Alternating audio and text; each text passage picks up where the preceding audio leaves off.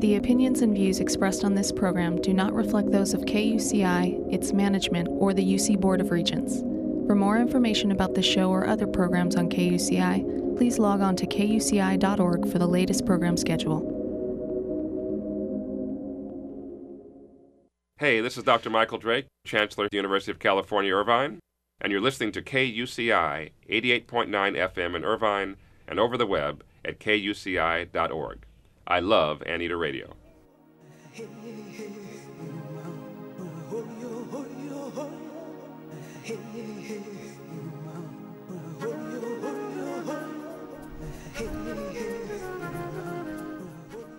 Good morning, everyone. I'm your host, Claudia Shambaugh, welcoming you to the February 26, 2013 edition of Ask a Leader.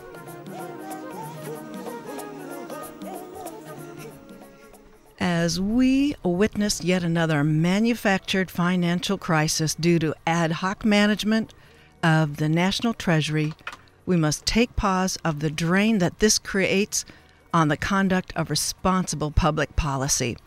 Among important matters not being addressed is the unregulated contaminants in and around our homes. My first guest, UCI Professor Bruce Blumberg, will talk about his research into what he calls obesogens, what they are, what they do, and from where do they come. The second guest on Ask a Leader will be Mark Chamberlain, who's tirelessly represent, presented art that makes you think and rethink what's going on in the global scheme of things. He's curated an amazing exhibit for all to see in Laguna Beach. We'll hear all about that in the second half. Don't go away. We'll be right back after a brief interlude.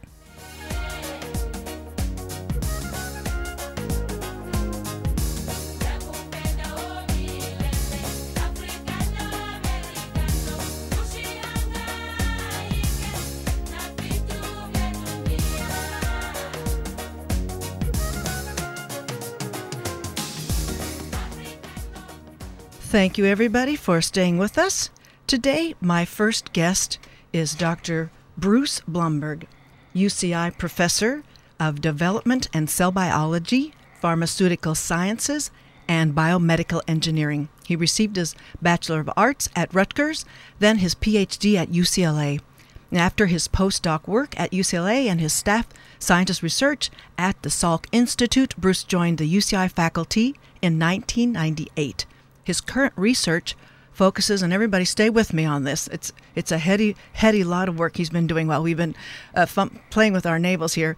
His research focuses on the role of nuclear hormone receptors in development, physiology, and disease. Particular interests include patterning of the vertebrate, that's us, nervous system, the different effects of endocrine disrupting chemicals on laboratory model organisms like rats compared with us, interactions between xenobiotic metabolism, inflammation, and cancer, and the role of environment, excuse me, environmental endocrine disrupting chemicals on the development of obesity and diabetes. Bruce Blumberg and his colleagues coined the term obesogen in a 2006 journal article to refer to chemicals that cause animals to store fat. Initially, this concept was highly controversial among obesity experts, but a growing number of peer reviewed studies have confirmed in his finding and identified some 50, perhaps as many as 50, um, 20 to 50 substances as obesogens. Dr. Blumberg has developed six U.S. patents and has published over 95 peer reviewed research papers that have been cited more than 11,000 times and an extensive number to which we add ourselves today. He joins me in Studio A. Welcome to Ask a Leader, Dr. Bruce Blumberg. Good morning, Claudia. We are glad to have you with us today. i have covered on previous programs the hazards of plastics, especially those with phthalates, uh, but this obesogen came to my attention only recently when Nicholas Kristof talked about your work in his January 20 editorial in the New York Times. Tell us about this public health hazard, obesogens, how you found it, what were you looking for? How we found it is a bit of a long story. It might take the whole half hour to tell you that. But we were initially looking at how chemicals might be metabolized differently in humans and animals in collaboration with uh, the Japanese government. So the Japanese government had had measured the concentration of 20 chemicals all throughout Japan in every body of water of any size, from puddles to the Sea of Japan. And they wanted to know whether these chemicals could be metabolized differently in humans and in animals. And one of the hormone receptors that we work on regulates that metabolism. And I was sitting in a meeting in the south of Japan. It was everything was in Japanese, so I was having a difficult time paying attention because I don't speak Japanese. But and a guy were. got up and he said that a chemical called tributyltin sex reversed fishes. And we already knew that they sec- tributyltin sex reversed snails, so that c- caught my attention. And I- where was that substance? What's it used in industry? Tributyltin used to be painted on the bottom of ship hulls to make uh, marine life not grow there because Ah, if you can imagine if you have a lot of goo growing on the bottom of a ship, It's more to it haul. makes it go slower through the water. Okay. So tributyltin was a replacement for copper, which was extraordinarily toxic, kills everything. So tributyltin was better. It didn't kill everything, It's but cheaper, too. it had this effect on snails. Okay. So we, I called back to the lab and said, guys, test tributyltin on all the receptors, and we found that it activated not a steroid receptor like we would have expected, but it activated a receptor which is called PPAR gamma, which is the key regulator of fat development. So after that, we were kind of dragged in the direction of studying tributyltin and, and fat development, and we coined the word obesogen to describe tributyltin chemicals like it. Like it. So that was the that was the first substance, the first chemical you're working with. Well, um, it's it's an amazing connection that you made. Then, um, what is it like to be a scientist ahead of the research, uh, ahead of conventional thinking, and defending your laborious research? Painful. Really? Yes, because it's it's difficult to get such work funded. So the, I think the very first grant application I ever wrote on this topic came back with a comment from one of the expert reviewers saying, "Why would you waste our time with such a ridiculous idea as this? Everyone knows that you get fat from eating too much and exercising too little." So, that's that- where we started. that's the conventional wisdom in your face. The conventional wisdom. So was that an NIH um, It was an reviewer? NIH panel. Yeah. but they've changed uh, we're, and we're going to get to that um, that so that was the uh, tributyltin and then um, as was mentioned um, was the the triflumizole uh, Trif- triflumizole is another and, chemical we use. and where does that show up and Triflumizole is a fungicide that's used widely on leafy green vegetables and uh, uh, different kinds of fruits. So the, the the the fact that a fungicide could be an obesogen is particularly troublesome because what are we supposed to eat in order to be healthy? Fruits and vegetables. Where do we use fungicides in the world on fruits and vegetables? So by doing what we're supposed to be doing, we're being exposed to chemicals that we would rather not be exposed to. wow so So organic is is the way to go. so that's okay, that's one of the prescriptive takeaway messages here about um, choosing our food and it's and th- there's no that we don't ever have any tr- tracing of that being used. We can just assume conventionally produced produce is going to be using this fungicide in uh, mainstream production. Conventionally produced produce uses a whole host of, of chemicals, including fungicides. Okay. It's it's difficult to know if you buy any piece of, of fruit or any type of vegetable just what's been used on it. There's no requirement for labeling that. Well, uh, now we we were faced with uh, making choices on our statewide ballot about um, uh, engineered food, um, bio, uh, sorry, uh, genetically engineered food. But uh, you maybe have some concerns about labeling, uh, processing this, or is it just unbelievably unwieldy to try to track down what all has been used in the production? Oh, it's not unwieldy. It just means that someone has to actually document what they're doing, Okay. which they should be doing anyway. Right, but there there's an incentive not to because this is a now it's become increasingly better known what these substances are doing. Yes, and as soon as you label that your lettuce contains these seven chemicals, many people would say, hmm, I don't think I want to buy that. Yes. So that might actually create some pressure to change practices. Okay, so that we do. We, there's a lot of takeaway messages. So I hope everybody's keeping good notes here about um, what to do, and we'll we'll wrap it up too with uh, with our maybe the best uh, the best efforts of our energies and that kind of a thing. So the fungicides and the um, the the uh, the the um, whole let's say the whole paint thinners. That there are contain containers linings that also are a concern with this. So, in all of our canned foods, or are we able to tell which canned foods have these kinds of um, obesogens in them? We're not actually able to tell. So, most waterproof linings of cans and cartons, even organic containing things, are lined with chemicals, are, are lined with plastic polymers of bisphenol A and a related chemical called BADGE, bisphenol A diglycidyl ether. And these le- are known to leach into the food, and we have some level of exposure. More than 90% of the population has bisphenol A in their blood and urine. And that's the BPA. BPA, yes. That for short, and that we can we can say uh, it's labeled as non-BPA plastic, but we don't know the pre- and we- we have to trust that that labeling is correct. no, it probably is correct, but what's the, what's it replaced with? Exactly. So industry oh, likes point. to play this whack-a-mole game where if you make them not use one chemical, they use the most similar most similar chemical that they can. So what's being used to replace bisphenol A is bisphenol S, which is almost exactly the same chemical, but the body of literature is much smaller, so they get away with that for a while. So that's why you're a proponent of just dispensing entirely with any kind of a plastic container, looking for the glass, the metal. Um, I mean, Well, there's is it metal? Like if you buy a can, like for example, an aluminum can, it's lined with bisphenol A or BADGE. Well, I'm thinking in terms of storage. what Storage, we've- absolutely. What we have already at home, yeah, stainless Yeah. steel. We can't we take take the stainless steel everywhere, and maybe I don't know if we're we're going to start seeing a more sort of a deluxe line of containers back in stainless steel with dropping some of these uh, later introduced alloys. Well, they're out there, and you know they're not breakable. You drop them, and they don't break. And my stainless steel water bottle keeps my water cold, actually. Right, because right. It's a thermos bottle, so there's no downside there.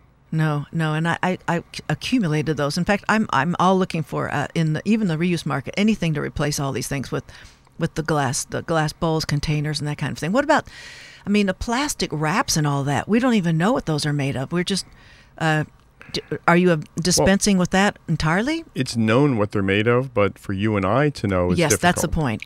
But someone knows what they're Someone made of. knows. Okay. What I try to tell people is do the best you can. So you're much better off without plastic contacting your food or your beverages. It's very difficult to eliminate it 100%. So do the best you can, and you're ahead of the game.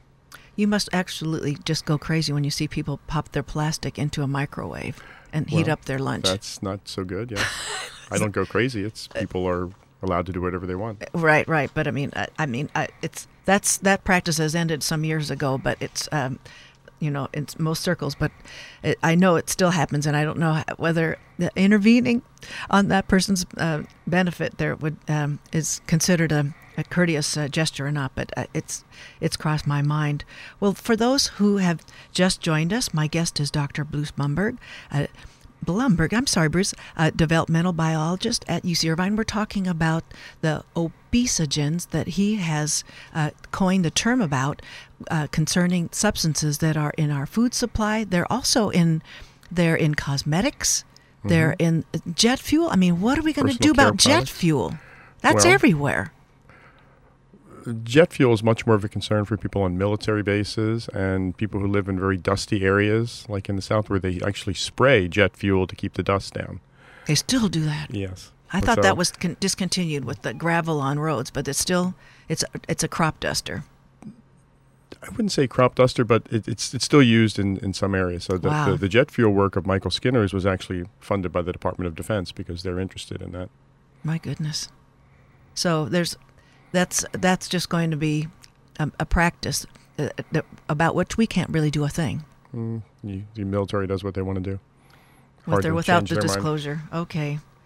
And um, let's see, we're talking about cosmetics. Uh, are there particular ones? Are, are is there labeling that that can guide us about the constituents of uh, shampoos and lotions and I don't know foundations, lipsticks? I, So the answer to that's a complicated one. You would imagine, given the notoriety of chemicals in personal care products, that there would be a line of mm-hmm. personal care products that didn't have the phthalates and the parabens and, and the chemicals that we'd rather they didn't have.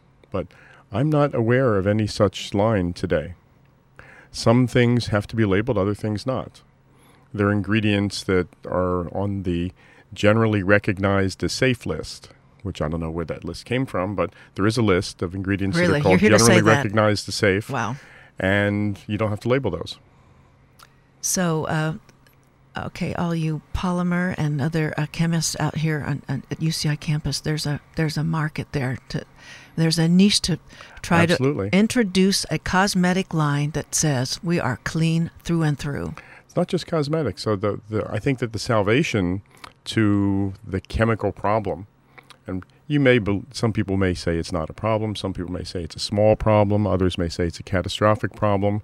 We don't really know how big a problem it is, but we could eliminate the problem by simply changing our practices. It's possible to design and make chemicals that are inherently without hazard, and that field is called green chemistry. So many of us in the environmental health sciences community have linked up with green chemists who are interested in making chemicals that are without hazard. And we're showing them how to test. Okay, you've made this these monomers of plastic.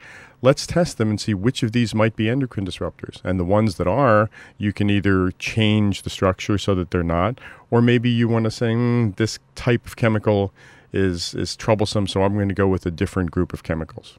That's going to, that's going to take a long time, but let's talk about are, this. This is a growing group. You see more and more attending, and This is a growing group. This, younger people that are sort of moving through the, the farm team of, of researchers. Absolutely. Are you encouraged, Bruce? I am.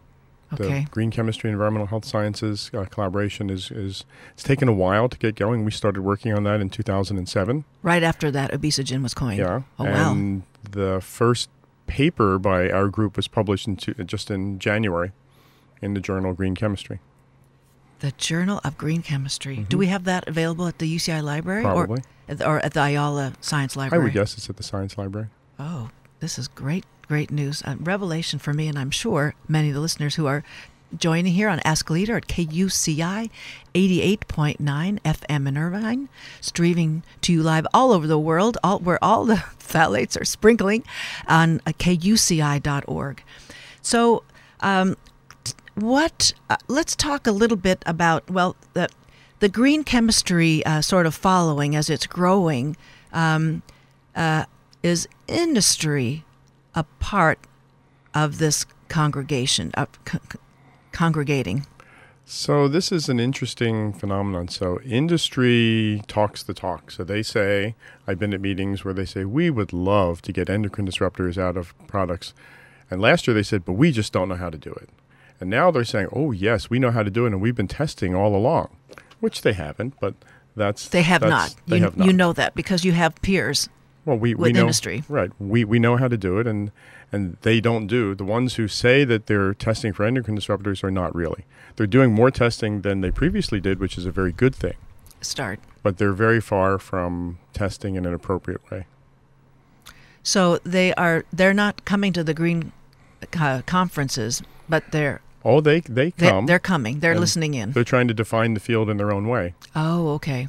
A little proactive, little Yes. de- a defensive, Yes. backward, en- defensive backward engineering, something like that. Well, uh, the, the certainly the question has come up uh, in uh, the press, in uh, science circles, to which I've been uh, uh, privy, that um, that this collision about which we're speaking is somewhat uh, uh, representative of what has gone on with the tobacco industry. Some people think maybe the tobacco industry hung in for a longer time with denying the hazards of what they've laced the tobacco with and uh, or what's present naturally in tobacco leaves. But what are the similarities uh, or the differences with how the industry has responded with the hazards of these obesogens carrying substances? there are many similarities in the the industry playbook. Please tell us. The first is that they're saying there is no hazard, that these chemicals, they're really not very hazardous. And even if they were hazardous, exposure is so low that we shouldn't worry about it. That's the, what's happening with bisphenol A right now. There was a meeting of the, there was a session about bisphenol A at the American Association for the Advancement of Science, and they had two people there talking about how it's just not possible that any of us are exposed to bisphenol A. And those of you who measure it in people are really making mistakes. You're sloppy scientists. Oh, not that again. That's what they're doing. So, same old story. So, but increasingly, your your peers and uh, and more are picking up on this, adding to this, and there's the the industry still uh, just doesn't see Mm-hmm. the, the trend here, where there there needs to be uh, I, I guess, a reckoning and a and a ramping up of their own kind of uh, science to um, head off this public Well- health hazard? what ha- there, there there's a dichotomy in industry between what I'll call the scientists and the suits. Okay. So the scientists, by and large, are you know um, normal, responsible people who care about the safety of the products that they make and whether things are dangerous or not dangerous. But once a product passes out of the realm of research and into production, then it's in control of the suits, and what they want to do is just keep selling the product and, and making profits, and they don't want to hear anything that will change that. So there's a tremendous amount of inertia. It's like trying to, to turn around an oil tanker. Well, You know, it takes a tremendous amount of effort to turn it. And you have to start very far in advance. So the field has a lot of inertia, and until moms stand up and shout and say, We don't want these products containing endocrine disrupting chemicals, they're going to continue selling them. And let's we haven't really gotten into the um, breaking down of the the exposure um, uh, problems that um, you're talking about, moms, uh, Bruce. It's the the critical part this where this exposure uh, has a, an impact on on this. Um, the obesogen, that the propensity for an animal, a hum, an organism, to uh, accumulate more fat, to pr- manufacture more fatty cells, correct? And it, it's the exposure is in the prenatal and the the early childhood stages, or right through puberty. That's correct. So we believe that the most dangerous time for chemical exposure, for exposure to endocrine disruptors in general and to obesogens in particular, is during prenatal and development in early life. And we've shown, we just published a couple weeks ago, that our favorite chemical, tributyl that the effects of prenatal exposure of a pregnant mouse to tributyl last at least three generations. My gosh. So that means the effect is permanent, and we don't believe that we've caused any mutations. That this is an, what's called an epigenetic change in gene expression that's permanent. And Michael Skinner at Washington State has also shown the same thing for bisphenol A, dibutyl phthalate, diethylhexyl phthalate, and jet fuel. My, that's just staggering. So there's five chemicals right there. Wow. We're, they're everywhere.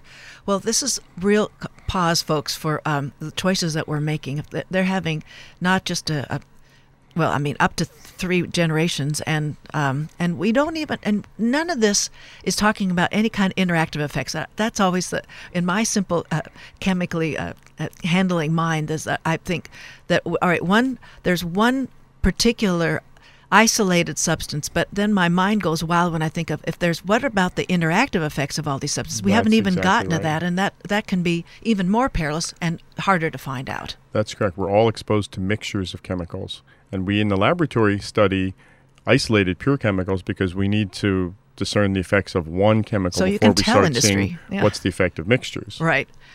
Oh, so uh, that that well, how do you sleep? I sleep well. You sleep. I'm you- doing the best I can. You can do. I mean, I, I I ask this of scientists who are who are watching these things while we're we're twiddling our thumbs, and I I, can't imagine with with uh, this heady exposure that you have to these hazards that exposure in terms of the, the intellectual kind that is uh, that you you know can fathom that this can be turned around. I mean, I always caution people. In fact, I was speaking with speaking with a reporter last night. You have to do the best you can, and you need to keep perspective. So these chemicals are dangerous. They're out there. Exposure is ubiquitous. But I think the stress from worrying about it might be as bad as the actual exposure. That's true. So Yes. do the best you can. Live your life in the in, in, in, in the, the most responsible way that, that works for your lifestyle. And that's the best you can do. Make fresh food, eat organic, get plastic out of your life. Those are easy steps that we can all take. we can all take. And um, you were talking in the beginning about NIH dismissing your findings in the beginning, but now they are definitely on board with supporting your Well, research. That, that, that depends on which part. So the NIH Okay. has a number of institutes, and there's some institutes, the National Institute of Environmental Health Sciences, who's charged with understanding how the environment affects health, is very much on board. The National Institute of, of Digestive Disorders and Kidney Diseases, who should be funding this work, couldn't care less about chemicals. Why is that? That's just their their their point of view. That's they represent the mainstream community. It's calories in, calories out. All calories are the same. Maybe it's a mutation. Let's look for more genes. That's the philosophy, and and again, that's that's like trying to change direction of an oil tanker. They're not going for it. They're not doing it. So, are you looking to having one of those other institutes within NIH eventually prevail and uh, sort of influence their colleagues in those other branches to Well, to get on board? That that's not for me to say. I would hope that the quality of the science and the number of good papers showing that these effects are real will eventually convince people on the study sections that NIDDK runs that maybe there's something here that ought to be investigated. And the incidence of this obesity you're seeing is where those plastics are ever present in consumption. You don't see this obesity in countries that are relying on different other production means, uh, That's a- processing. That's a tough one. Um, many things are different throughout the world. Exactly. So we lead the world in obesity. We probably lead the world in the use of chemicals agriculturally and in the distances that we transport food. Why plastic is so nifty. Not just plastic, but all kinds of, of chemicals that we use to make a head of lettuce grown in Salinas be saleable in New York Okay. three days from now and last for a week. That, that's not the way um, organic food works. You buy an organic head of lettuce, it doesn't look very good in three or four days because it isn't f- chock full of chemicals to keep it looking good. So there are many, many practices that are different around the world. So it's pretty tough to point the finger at plastic. I think plastic is pretty ubiquitous. Oh, it is. Yeah, I don't think that we're more plasticky than I don't know the Germans or the Italians or the Swiss. How about the but Asians aren't aren't Probably even more. even more plastic packaged there. food and everything is packaged and comes from machines in Japan, for example. Hmm. Okay. So there there are many more factors there. So plastic is certainly an important one. Chemical use is an important one. Diet, the nature of our diet Yes. is is an important one. Okay. Okay. Well, for those of you who joined us, we are wrapping up uh, a really informative interview here with Dr. Bruce, Bruce Blumberg, UCI Professor of Developmental and Cell Biology, Pharmaceutical Sciences, and Biomedical Engineering here on Radio KUCI Ask a Leader. Well, I, I'd like to have us close on where you think the best efforts. You've mentioned a little bit about how we as consumers, uh, you know, reflect our preferences in the marketplace. Are there anything, any measures that you recommend in the political arena? Well, the political arena is kind of outside of my sphere of influence. I wish that the policymakers would pay attention to the science. Has anybody in Orange County, the congressional delegation, been listening? That I wouldn't know. I haven't heard from any of them. Okay, and you don't go. I know sometimes uh, colleagues in other uh, science uh, fields here at UCI they'll they'll make the occasional trip, and it's probably because they want to get funding for their some uh, nuclear um facility or um, I'm thinking particular some um, some particular uh, projects. But uh, but you're n- you're not yourself in contact with any of them because the funding you're working on is strictly through So I work, I work with other people who are doing whose whose expertise is in those areas. I can tell you that in the the Michelle Obama's commission's report about obesity, obesogens were mentioned there. yes yes That was through efforts of our colleagues at NIEHS. Got that put in there. Okay, good. Well, I bet you were really encouraged when that came We up. were. But, but is she, is she repeating those words? That I don't know. Okay, so let, well, let's hope that she is. Well, uh, Dr. Bruce Blumberg, I'm so glad that you could join us today on Ask a Leader. He's minding the store, folks, with researching those obesogens, the presence of them in 50 substances, and I imagine the list just grows the more It's growing you're all the time. and you're finding more and more. Well, I thank you for being on the show today. Uh, it's been a real pleasure. Good luck and keep up the good work on all of our behalf. You're welcome, Claudia. Thank you. Well, we'll be right back after a brief station break to bring on the next guest. That is uh, Mark Chamberlain, the the head of the BC Gallery in Laguna Beach. Thanks for staying with us. We're going to listen with a little bit of bar talk while we set up the next program. Thanks for staying with me.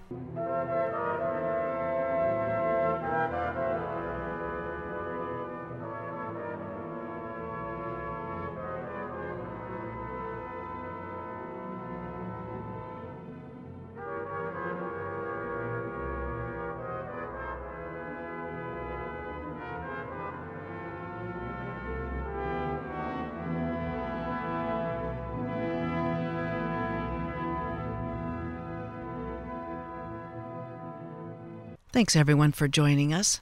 My next guest is Mark Chamberlain, a photographic artist, BC Gallery co founder and owner, the current exhibit of which he's curated Capital Crimes, our topic in this today's interview. BC Space, Laguna Gallery, begun had begun in 1973 exhibiting photography, visual, and performance art.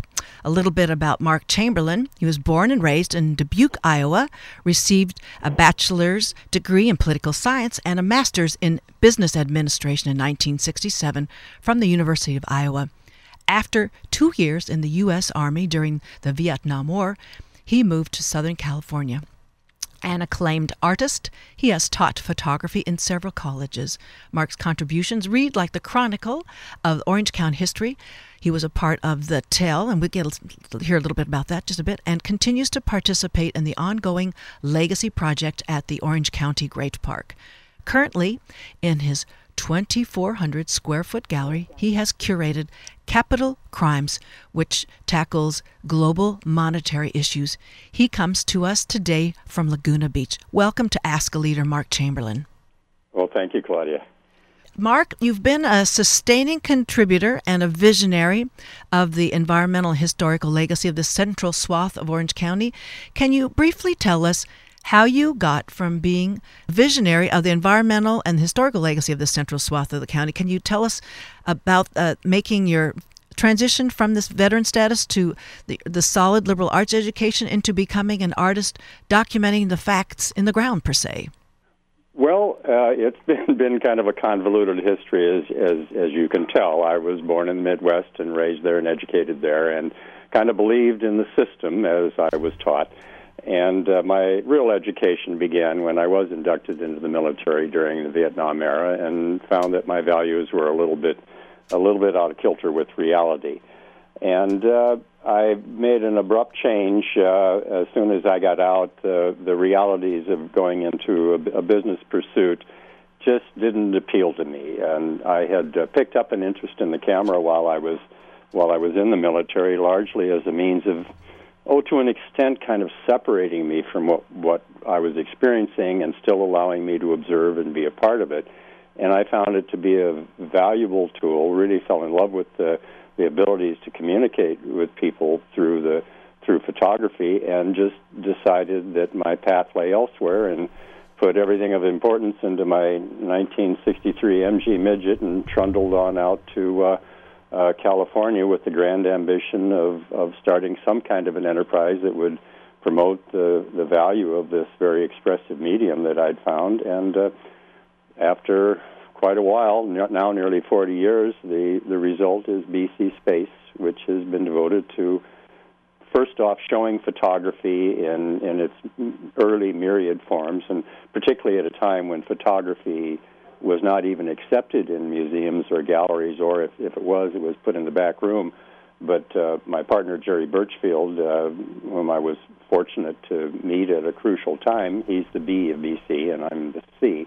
Okay. That uh, he shared uh, my enthusiasm uh, for the prospects for photography, and we created a gallery that was devoted originally exclusively to photography and uh, but it's evolved since then. Uh, uh, photography has become accepted uh, on an equal plane, and and we started quite a few years ago admitting the other mediums on an equal basis, if you will.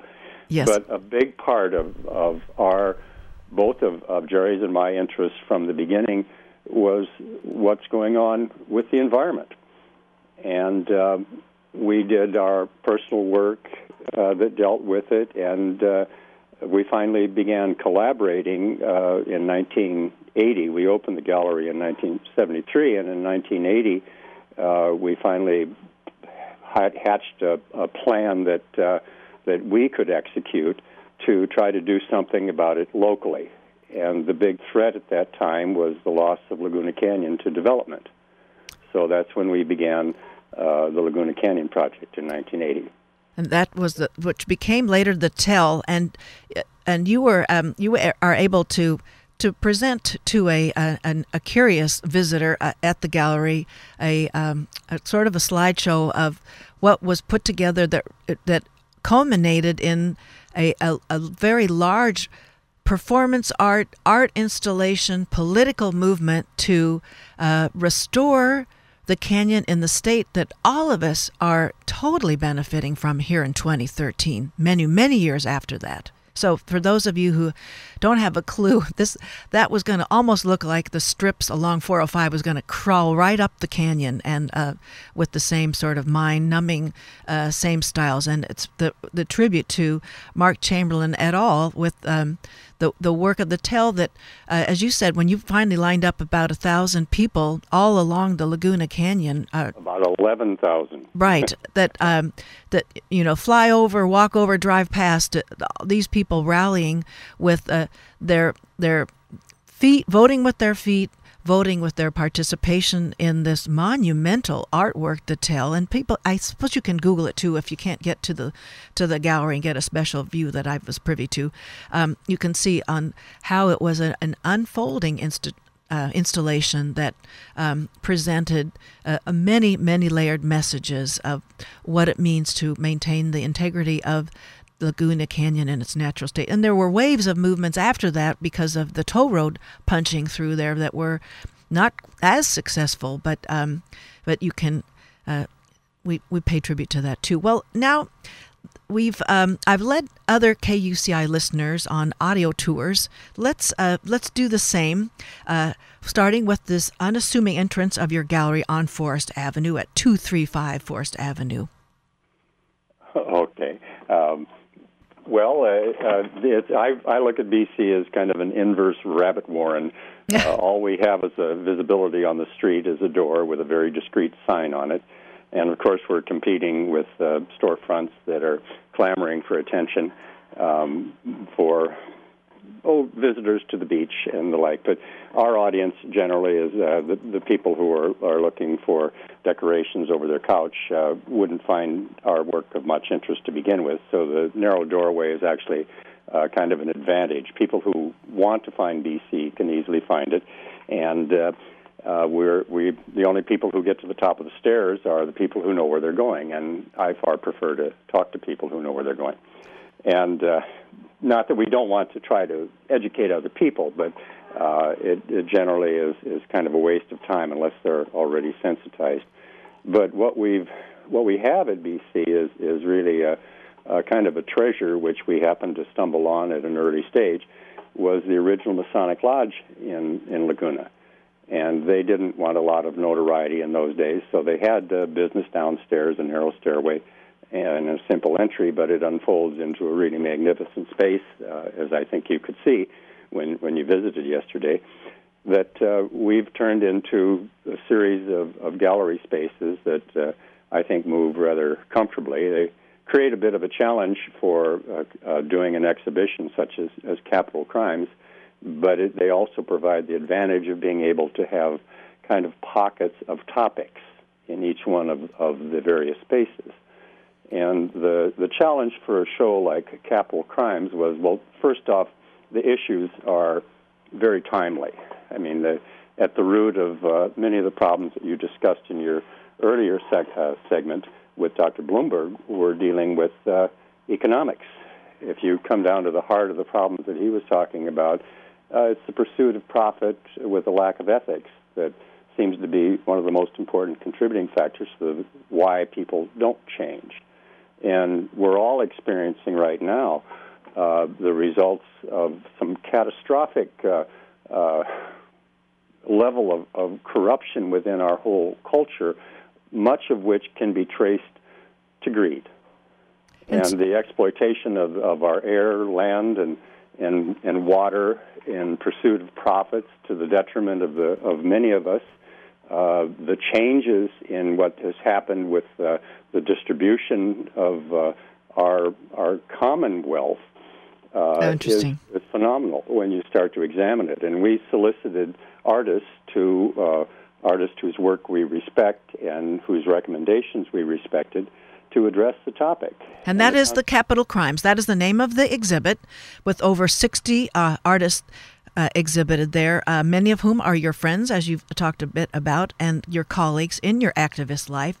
And this was um, this was leading up. You're putting it together, leading up to the last, uh, the 2012 presidential election. It's a, and it's as you say, it's a very dense show. I I noticed that each exhibited item is itself an essay or possibly a treatise. It's a, it's just remarkable how much is there. And so um, I. Uh, and also, I want to mention for those you wonder. I mean, some of the, these things are for sale. You can. Um, I think some of them are are Mark's sort of personal sort of uh, stash, Mark's personal work, but uh, much of this is um, also for sale. Make them an offer. Uh, uh value highly the these um, these pieces with such succinct uh, commentaries in each one of them. Well, let's maybe we can touch on some of the work. And be, before we do, I want to just remind listeners you're listening to Ask a Leader here on KUCI 80.9 FM in Irvine, streaming all across the world on the web at kuci.org. My guest is Mark Chamberlain, the co-founder now uh, of the BC Gallery and, and the curator director here of the Capital Crimes uh, exhibit now, which is, um, I want to say, it's going to be, it's extended yet another time until March 20, through March 23rd, correct? Correct. Okay, so um, let's, I wanted to. Um, bring up a few pieces. Uh, it's not representative, but I just want to uh, get people's juices flowing with the what the prospects are, the uh, the the range, the the texture, the the, the you know dimensions and all that. There's a, a Daria Sol. Uh, her piece is called Glory and Greed. It's a multimedia canvas of the American flag. Can you talk us through uh, some of the aspects of her work and and her as an artist? Sure. Well, well, Daria, uh, which by the way is a pseudonym, because uh, the artist who who uses that name has, when she's used her own name in the past, being a Persian woman, uh, she's received all kinds of threats and other other things. So it was her choice to go under the name Daria Sol. And what she's created is is an American flag uh, that that has written in oil. In the red stripes are uh, representative names of the American soldiers that died in the Iraq War, uh, which have now counted up to 7,000 people, and written in what would be the white stripes, where she's put in dollar signs. In Arabic are the prayers that are given over uh, the civilian casualties that have, have been collateral damage uh, in in that war. All of which, as we've now, as we continue to find out, was a war of choice rather than a war of necessity. And she alludes too to the fact of how many American soldiers, and there's also similar things with the civilians, collateral damage that goes on and on. We now find out that uh, uh, soldiers who have committed suicide exceeded those who were killed in combat over the last year. It's really uh, a remarkable statistic. Isn't that though? And and all of this kind of goes back to, I mean, something that really grabbed me with Daria's work was the fact as as someone who got to observe the operations of the military, uh, it's a horrible experience that we we subject our youth to, and we do it over and over again. It seems like every generation has to has to face something of this of this nature. But that's a topic that can be another whole whole thing. But Daria's work certainly addresses that, and and as you'll notice, as you may may notice, what uh, the the show is so dense that that uh, the artists were very obliging in allowing me to kind of commingle the pieces. And Daria's piece is also uh, seated in front of it are two chairs that are burning. Uh, that are by uh, Lynn Kubasik, and the title of her works are "The Words Cease to Have Meaning," and, and that it's it's so horrific that we're all sitting in these burning chairs and watching this happen, and perhaps doing nothing about it. So that there's an interplay then with the exhibited pieces. It's really un, it's really remarkable, and um, they're in the. Uh, thank you, thank you. By the way, because that's that's kind of my contribution to it is that uh, all of these artists were trusting enough that they would allow me to do that with their work. The, uh, but uh, there's a synergy to it. That, yes, uh, is the purpose. Absolutely. And then in the audio visual uh, medium is Lev Anderson's John Doe Falling, and that's a breakdown of John Doe and then John Falling. Or what was the other? It's it's it's John. The title of Lev's piece is John Doe Falling right. Down, and it it combines uh, the classic old movie with Walter Brennan and Gary Cooper uh, on uh, John Doe Goes to Washington, and uh, the other one is uh, uh, is Falling Down with Michael Douglas. Right there it is, and that's an incredible piece. I, I don't think, I when we go and sit in front of these video pieces, we never know how long they are to to figure out. You know, is, is this going to be how many minutes? I th- maybe you want to post that so the length of it underneath, so, like you know, pin a, the duration of that so we know because sometimes you don't know how long you're going to be there. You don't know what sort of what's the the kind of um, you know the sort of framework that to, to expect this this portion is going to be a half of the message and there's another half coming and that kind of a thing. But uh, as a yeah, as, that's a good suggestion. And so uh, so I, I, as I was viewing that you know it's it's remarkable uh, how the the commentaries just don't change that the Walter Brennan character is rolling out an editorial like you'd get out of Paul Krugman now. And, and this is and he's being like this the kind of court fool talking to the the up and coming entrepreneurs, the uh, corporate climbers, you know what they're in for, and that's the first half of this video piece that um, that um, he's put that your um, that Lev Anderson has put together. So I'm not. I'm, there's no sort of spoiler alert, people. You you have to see this to to to really get the whole effect of that. And with um, then the, the following piece, Michael Douglas's, it's just it's just un, it's uncanny the uh, how he thought to put uh, Lev Anderson thought of putting those two together. It was yeah. I was delighted when when Lev's Lev's piece came in, and I know he worked extremely hard on it. And it's very deft editorial, uh, grabbing. Most of it was our, our is material that's easily available, and he took it and wove it together into what I think is a fantastic story that that fits perfectly within the context of the capital crime show. And Lev's piece, by the way, was was one of about half the pieces in the show that were generated in response to a solicitation that I sent out to the artists to address these issues. That is so amazing. So that in such a short time, they were driven, they executed the the putting together the art piece, and there it was. There it is right now. And so I'm, I'm glad that we've had a, a number of chances to get in there with the uh, extensions of this exhibit, which originally was going to be ending at the end of January. So we've had two extra months tacked on by this time. So, and I don't know if we'll see any more extensions for those. But and no, it's no, it's, we we have other other things. people in the works. So it's yeah. at two three five Forest Avenue in Laguna Beach, and details can be had on the bcspace.com website. The normal hours are Wednesday through Saturday, 2 to 5 p.m. So, uh, folks, if, uh, if you're looking uh, for more meaning, more purpose, uh, and and a special reason to go down to uh, to Laguna Beach. The, this this is something to map out right away in your calendar. Make sure, and uh, we'll we're uh, we're going to talk about some more pieces before we go into a, a, particular fundraiser that lets you experience the full use of this former Masonic Lodge space. That um you have Shepard Fairey's iconic Obama portrait. Is that for sale up there? Well, that's that's my piece, but yes, it would be for sale. We oh, you don't to, have to sell to it. Support the gallery somehow. So. Oh, okay, but there it is. that, Everybody's seen it's it. It's actually a signed uh, artist proof by by Shepard Fairey. It's not just one of the regular ones. So wow, it's a, it's a real treasure. It's amazing. And then there's, um, in a different vein, uh, there's the Jim Stone's work, his photos. They're actual photos, and and Mark had to tell me, no, these are not Photoshop. These are exactly how uh, this Americana is pictured, and uh, it's there. It's special to see them. They are unintentional uh, and they are intentional commentaries. I should put that's what I want to say intentional because I'm going to uh, seg into an unintentional uh, commentary in a different work in a bit. But did you want to say anything about Jim Stone's photographs there in your studio? Oh, Jim Jim Stone is a wonderful friend and, and, and an extraordinary artist, kind of of the old school. As as well, I'm not sure what school I'm in anymore. I keep morphing into something else. Eclectica.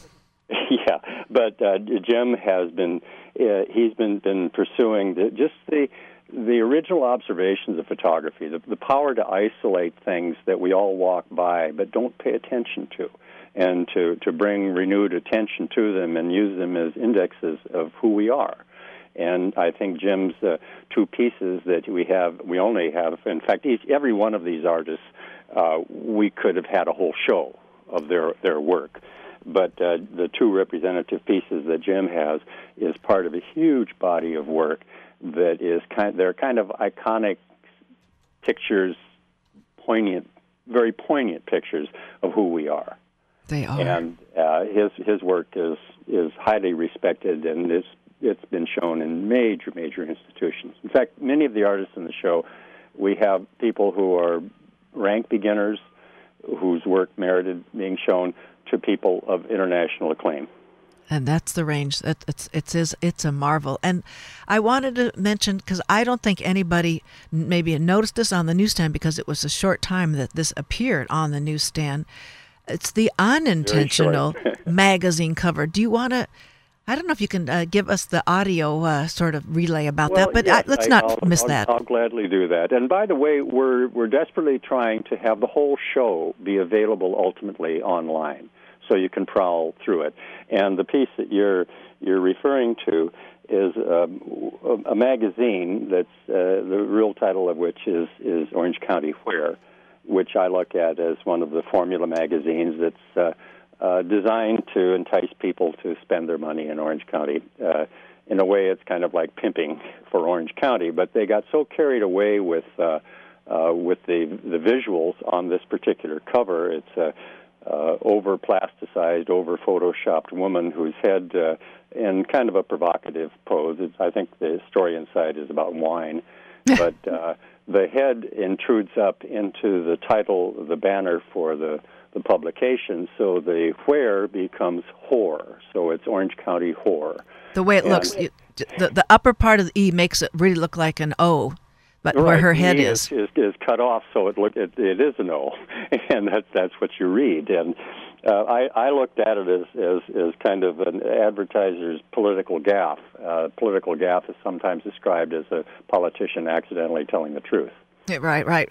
And this, folks, this was printed. This is for was it December 2012. This just happened. This is it, and it, it has the look of like a 19 late 1950s with uh, the recent uh, photoshopping capacity, um, sort of all in all in one cover. But just recently in 2012, and you you have one copy, and uh, Mark mentioned that he'd be interested in. Um, auctioning it off to the highest bidder. If, if Mark doesn't set it at a high price support the artwork. I say Mark ought to hang on to this so that uh, the the public still gets to look at the the the, the just unruly irony with this magazine cover. It is a treasure. It is. Well, we want to close shortly, but we want to make sure everybody knows about the fundraiser for the Friendship Shelter at the BC Gallery. It's going to be on March 21st. Public, that's all of us, we're welcome to experience the BC Gallery, I say, in its fullest functioning and performing order. And the benefit event's going to be a presentation of a Pulitzer Prize winning play entitled Love Letters by A.R. Gurney, and will be performed by Ava Martin and Mark Miller with music provided by Jason Fetty. I mean, this is it's set up in the space in the back and the upper part of the gallery for uh, for music performance, art, art, uh, uh, composition, that kind of thing. But this will be set aside for the for the a, a, live music production. That's on March 21st, as I said, curtains at 7 p.m. There's a suggested donation, and tickets can be obtained through the friendshipshelter.org, or you can phone pencil and paper, laptops ready, 949 494 6928 and the website will give you more information about the event too the, the bc crimes uh, bc gallery capital crimes um, so um, I want to close um, with thanking you for being on the show, Mark, and uh, for thank you for extending your exhibit so that we all can take part in that. It's capital crimes, and Mark Chamberlain is my second guest today, at uh, the the co-founder, owner of the BC Gallery. All the best, and thanks for being on Ask a Leader today, Mark. Well, thank you, Claudia. Well, it's good to have everybody joining us. I want, as I'm closing out here, I want to uh, mention that we are um, today. It's the anniversary that um, of Trayvon Martin's death from gun violence. The Orange County Cam- uh, Brady campaign announces their general meeting tomorrow, February 27th at 7 p.m., with much to share about plans for California and our nation on new proposals for gun laws and public awareness campaigns at St. Mark Presbyterian Church, 2200 San Joaquin Hills Road, Newport Beach. You can check out directions on OC Brady campaign chapters, uh, website o Orange County Brady chapter at gmail.com. Next week, I'm going to have Katie Ingemeyer, creator and organizer of the, the Nerds Meetup uh, website for uh, you nerds out there wanting to get together. So, meanwhile, uh, we've got George Rosales next up with George Hadahat. Thanks for joining me today. Thanks for listening.